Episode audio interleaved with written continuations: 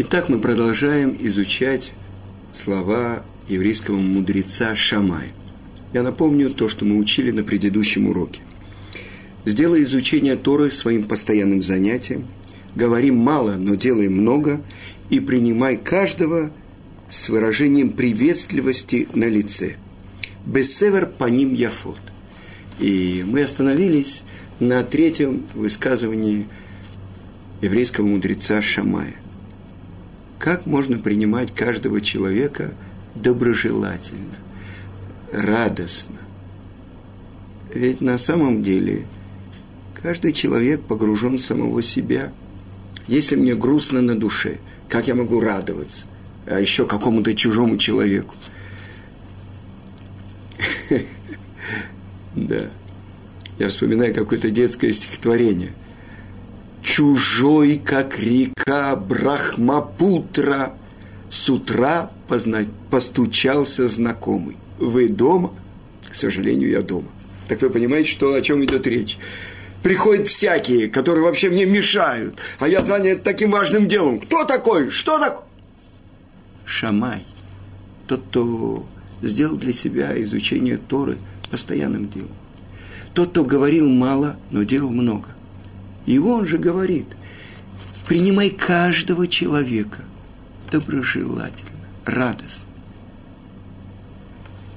И мы понимаем, что это проверка того, насколько человек сделал Тору своим постоянным занятием. Насколько он делает все, что он делает перед Творцом, а не ради того, чтобы получить почет и уважение от других людей. И это тоже проверка. Если Творец посылает в мой дом человека, он посылает для того, чтобы он научился у меня Торе.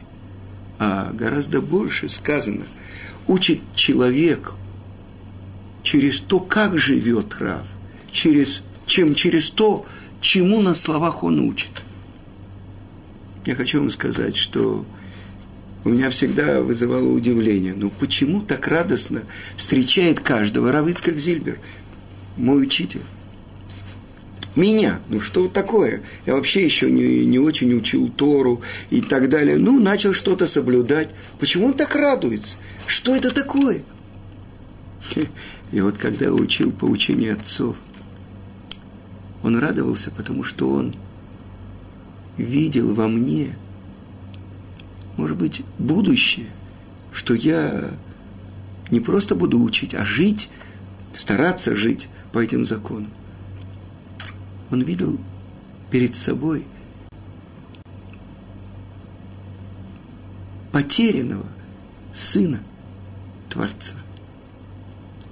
И он радовался тому, что он может хотя бы одно слово из Торы передать.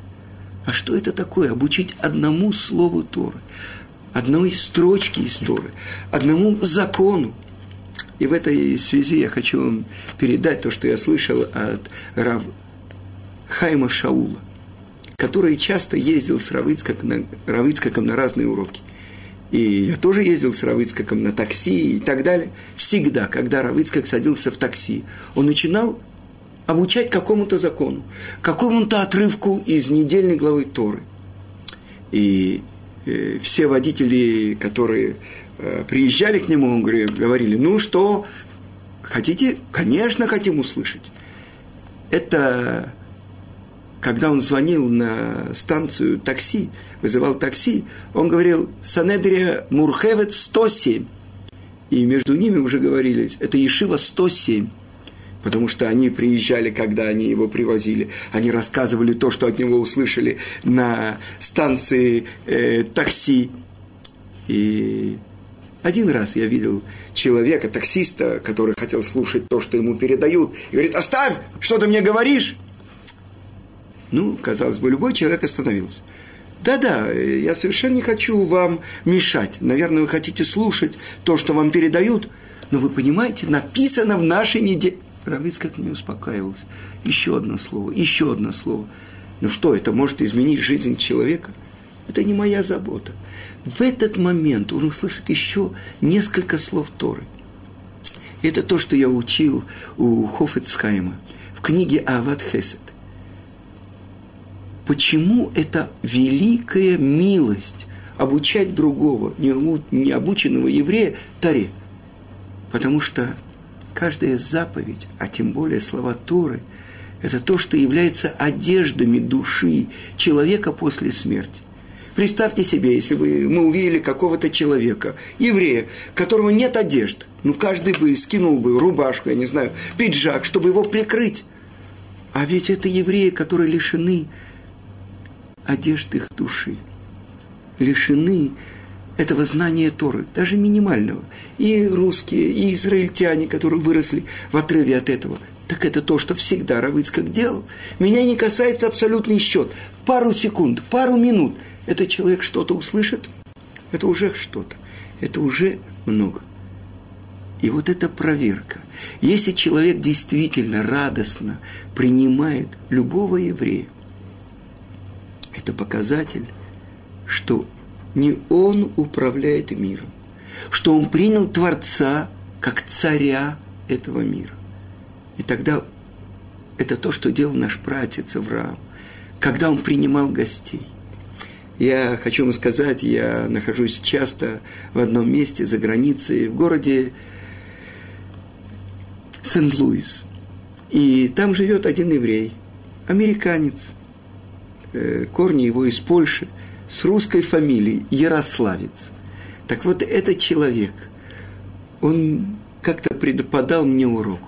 Он сказал, как Авраам принимал гостей. Он накрывал стол, он принимал гостей – так этот человек всегда, э, какой бы ни был урок, вдруг посередине урока несут закуски, еду на стол. Что такое? Ну вот, немножко перекусите, немножко... А в это время, скажем, если приходят евреи из России, то можно объяснить им про то, что есть заповедь, как сказано в Вавилонском Талмуде, запрещено человеку получать удовольствие от мира без благословения. Какое благословение? На это, на это, на это э, тот, кто произносит благословение, он выводит других, потому что евреи все связаны. И шоме кионы, тот, кто слышал, как будто сам сказал. И последнее благословение. И как-то сказано, что легима, то есть глоток, открывает сердце человека. И еда. Человек э, материальное существо, а мы не ангелы. И поэтому это то, что делает этот человек. Там у него прямо он закупает э, огромное количество самого строгого экшера, хотя это дороже. И так принимает людей, что это как будто самые близкие его друзья, самые близкие его родственники. И не раз я видел людей, которых он встретил за пять минут до этого. Если бы не открыли они, то мы бы подумали, что это люди, самые родные его люди. И так каждый еврей это то, что делал наш пратец Авраам. Так вот, что это значит? Принимать человека радостно.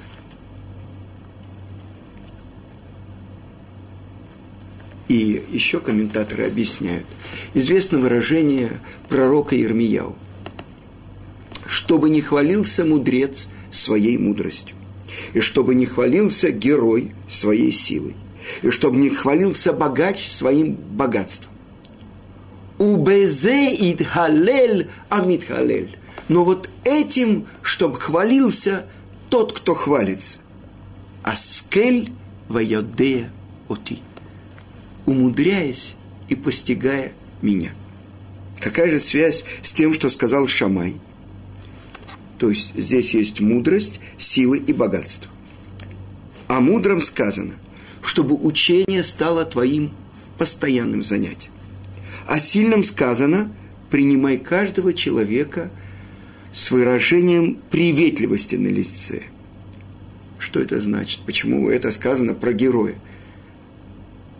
Кто у нас называется герой? Аковеш – это яйцеро. Тот, кто победил свое дурное начало он изменил себя. Он принимает каждого приветливо. Я сразу хочу вспомнить анекдот про Ленина. Знаете, рассказывали, вот это Ленин стоит, бреется. А в это время пришли ходаки, да. И он им так приветливо говорит, садитесь, садитесь. А ведь мог бритвочкой полоснуть. Так это э, в виде исключения. Человек, который побеждает себя, который видит в другом самого себя. Как он хотел бы, чтобы его принимали? Доброжелательно, чтобы к нему относились хорошо. Сколько раз проверял я. Если человек хмуро или грустно смотрит на другого человека, какое бы ни было э, настроение у другого, несомненно, если он видит такого человека, это на него подействует. И я был на одном уроке, как раз учили трактат Баба Кама, который говорит про то, как человек должен ограждать свое имущество, чтобы не причинить ущерб другому – человек, который идет с грустным, подавленным настроением, с грустным, страшным, свирепым лицом, это называется бор баришу тарабим. Что это такое? Если выкопает кто-то яму или не прикроет кто-то яму и попадет туда человек, о чем идет речь? Что это значит? Выкопает или не прикроет? Это же не его яма, это в общем владении – он становится хозяином ямы, чтобы отвечать за ущербы. Так вот, человек, который с таким лицом идет по улице, он как ходячая яма, в которой спотыкаются и падают другие люди. Поэтому что это значит приветливым лицом? Можно это сделать технически. Я знаю, в Америке есть специальный, в магазинах, крупных, огромных магазинах, есть специальный человек, который занимается тем, что он смотрит, что все продавцы и продавщицы чиз улыбались. Так что это такое? Они, может быть, терпеть не могут этих покупателей и так далее. Чиз – это техническая часть. Знаете, чиз – это сыр. Значит, что сделает такую улыбку. С другой стороны, это тоже патент, потому что за действиями устремляются сердца. И человек, который сознательно улыбается, он не может сказать «я тебя ненавижу». Даже если он так скажет, на самом деле это что-то другое. Но совсем другое то принимать человека – с доброжелательным выражением лица. Это показатель, что человек сделал постоянно для себя изучение Торы. А Тора – это орайся, это свет. Он превратил себя в свиток, на котором написано Тора. А в Торе написано «Веагавталереха камох» и полюби другого, как самого себя. Несомненно, я должен любить себя. Но я должен видеть в другом самого себя – и как говорит Рамбан, чтобы я желал другому такого же богатства, такого, таких же хороших сыновей и такого же постижения Торы, как я желаю себе. То есть в другом я должен увидеть себя. Ведь сказано, все евреи – братья. А с другой стороны, все евреи – друзья – Коль Исраэль Хаверим. Но все думают, ну, это друзья Гистадрута или чего-то еще, э, кооператива, Эгет. Что значит друзья? Мы уже говорили. Еврейский мудрец называется Хавер, потому что он служит соединением неба и земли. Он дает возможность, чтобы воздействие от Творца расширялось на этот мир. Так сказано, во время годовых праздников, когда все евреи должны прийти в храм – Коль Исраэль Хаверим. Даже не ученые евреи и так далее. В тот момент, когда они приходят в храм, это поднимает их. Они объединяются. И защ... это как закон. Хавер – это еврейский мудрец. Они засчитываются, считаются как мудрецы. Потому что еврейский народ поднимается на новый уровень. Сказано, что когда еврей приходил в храм, он выходил оттуда другим человеком. И приводится в одном мидраж, что был один такой еврей, который отказался уже от исполнения Торы и заповедей. И Каздин, те, кто разрушили первый храм, они боялись войти в храм. И они послали еврея. И вот, и они ему сказали, все то, что вынесешь ты оттуда, будет твоим. И он зашел в храм. И он вынес золотой семисвежник. Сказали ему они, нет, эта вещь полагается царю, а не простому человеку. Второй раз войдешь, то, что ты возьмешь, будет твое. Он сказал, я второй раз не пойду в храм. Ну, мы тебе снимем все э, налоги, мы тебе заплатим такие-то... Достаточно, что я заставил гневиться моего Творца один раз. Второй раз я туда не войду. И они ему сказали, учти, мы можем тебя наказать. Иди. Он сказал, достаточно того, что я заставил гневить моего Творца один раз.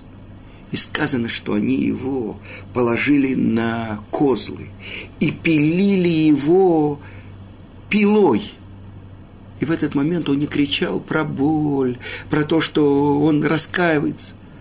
Он кричал про то, что достаточно, что я прогневил моего Творца один раз, второй раз я этого делать не буду. Он осветил имя Творца, отдав свою жизнь что произошло? Ведь до этого он был с врагами еврейского народа. В тот момент, когда евреи погибали, сколько погибло евреев? Он с врагами, он входит в храм, чтобы достать оттуда что-то.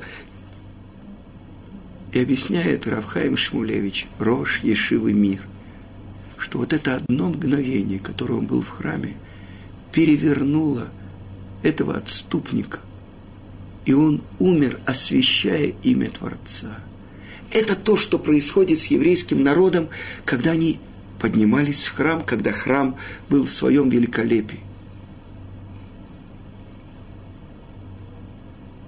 Так вот,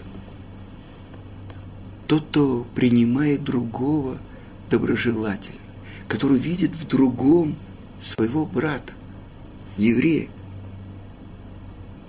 так это кто является героем – тот, кто побеждает свое дурное начало. А почему про богатого сказано? Говори мало, но делай много. Потому что через это он проявляется как тот, кто делает ради Творца, а не ради славы своей – чтобы еще несколько людей узнали, что он сделал, что он дал. Табличка возле такой-то урны пожертвована семьей таких-то, э, возле такого-то дерева посадила семья таких-то. Итак, мы выучили о том, что учит Шамай. Если человек даже немного преодолел себя, благодаря чему? Благодаря постоянному изучению Торы – он может изменить себя, он может преодолеть свои дурные начала. Так вот то, что говорит Ирмияу. Но вот этим, чтобы хвалился, тот, кто хвалится, умудряясь и постигая меня. Как мы можем постичь Творца? Как мы можем любить Творца? Объясняет Сифри через то, что я буду постоянно заниматься его Тарой, его словами. И это то, что еще объясняют комментаторы, то, что сказал, то, что мы учили в самом начале. Шимон Цадик. Аль-Шлоша дворим аулам амет. На трех вещах держится мир. Аля Тора, аля вода, вель гмелут хасадим. На Торе, на служении и на добрых делах. Так вот, об этих трех вещах и говорится. Тора, изучение Тору. На служении – Говори мало, но делай много. Делай перед Творцом. И на добрых делах это принимай каждого доброжелателя. И тогда оказывается, что Шамай, великий учитель еврейского народа, Тана, он учит тому, как человеку жить в мире с Творцом – и выполнить свое назначение, и быть в мире с евреями. И тогда так человек может достичь цельности. И это слова великого Шамая. И я вспоминаю, в трактате Хагига сказано, что один из учеников Елеля, он встретил одного из учеников Шамая и задал ему вопрос, который казался ему совершенно непонимаемым, совершенно а, абсурдным. И когда ученик школы Шамая ему объяснил этот вопрос, он пошел, и сказано, что он плакал на могиле Шамая и просил прощения про то, что он как бы высокомерно относился к Шамаю. И сказано, что выплакал он все ресницы, и его голос его плача раздавался по всей округе. Он раскаивался, что он недостаточно уважительно относился к тому, кто всю свою жизнь посвятил изучению Торы и реализации Торы в еврейском народе. Э, я могу еще продолжить про Шамая э, и привести, например, примеры, когда Шамай облегчает, хотя во многих местах, во многих Мишнает Шамай устражает, а именно Елель облегчает. Но один пример, маленький пример я все-таки хочу вам привести, потому что у нас осталось несколько минут. Сказано так э, в трактате Кедуши, что ученики Елеля говорят, что достаточно мелкой монеты, пруты, чтобы посвятить женщину, чтобы она стала запрещенной всему миру. А школа Шамая говорит, нет, достаточно, должно быть э, важная монета, которая динар, серебряный динар. И разница между прутой и динаром – это очень существенно. Как если бы сейчас сказали, э, можно посвятить женщину, дав ей 20 огород. Любую вещь стоимостью в 20 огород. Или кто-то бы сказал, что можно посвятить женщину, дав ей только стоимость 100 долларов. Что, кто облегчает, а кто устражает? И мы бы подумали, э, Шамай устражает, а Елейль облегчает. Но оказывается все наоборот – ведь если ей дали пруту, и по, школе, по школе Елеля она уже считает замужней женщиной, ей запрещен весь мир, то есть все мужчины мира запрещены. И если, не дай Бог, что-то происходит, ей полагается за это смерть.